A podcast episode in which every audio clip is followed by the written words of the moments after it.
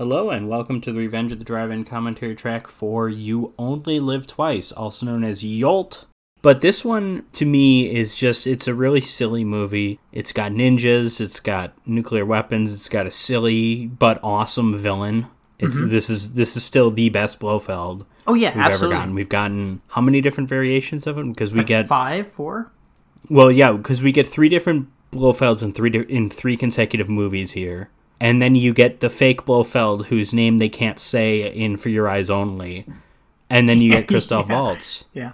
Donald Pleasence is easily the best of them, I would say. Not necessarily that he's the best actor. Christoph Waltz is an excellent actor. Telly Savalas is an excellent actor.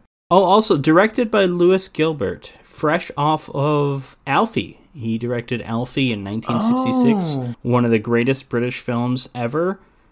And then he immediately jumped to do Schlock, I guess. And I, I, if I'm not mistaken, I think he also did The Spy Who Loved Me. So I think he he returned to the James Bond series later on, also. Which the spy who loved me. All right. I think it's excellent. I think that's a top 10, top 8 Bond movie. Do you think like Secret Agent is still a big Halloween costume? Because like you know, I, I just feel like it's easy. Uh, what, what do you do? You just wear a suit? Yeah, yeah. Suit, nice That's pants, lame. nice shoes. That and you carry a sucks. water pistol full of vodka. Okay. Well, I was going to say that's that's lawyer except for the gun part.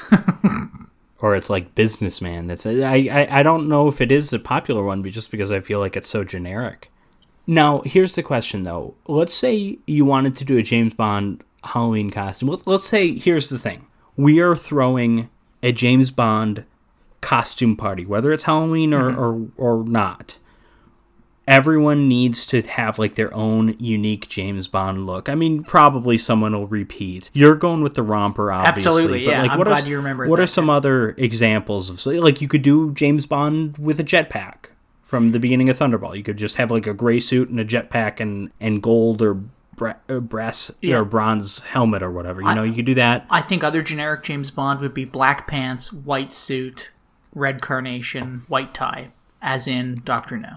That's what he wore in Doctor No and the beginning of Goldfinger. Maybe he didn't wear it in Goldfinger, I think No. he is. He's So Goldfinger. He's got the white uh, tux in in the beginning of Goldfinger. That uh, positively shocking sequence.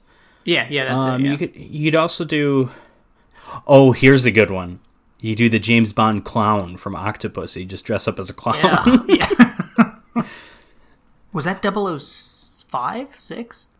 I don't know.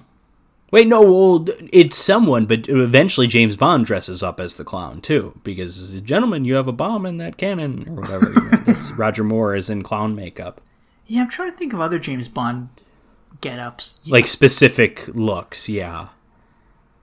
Yeah, I can't really. You could just go shirtless and just have like a bunch of like bunch of fake hair and to, to go for like the shirtless Sean Connery look to look like really hairy.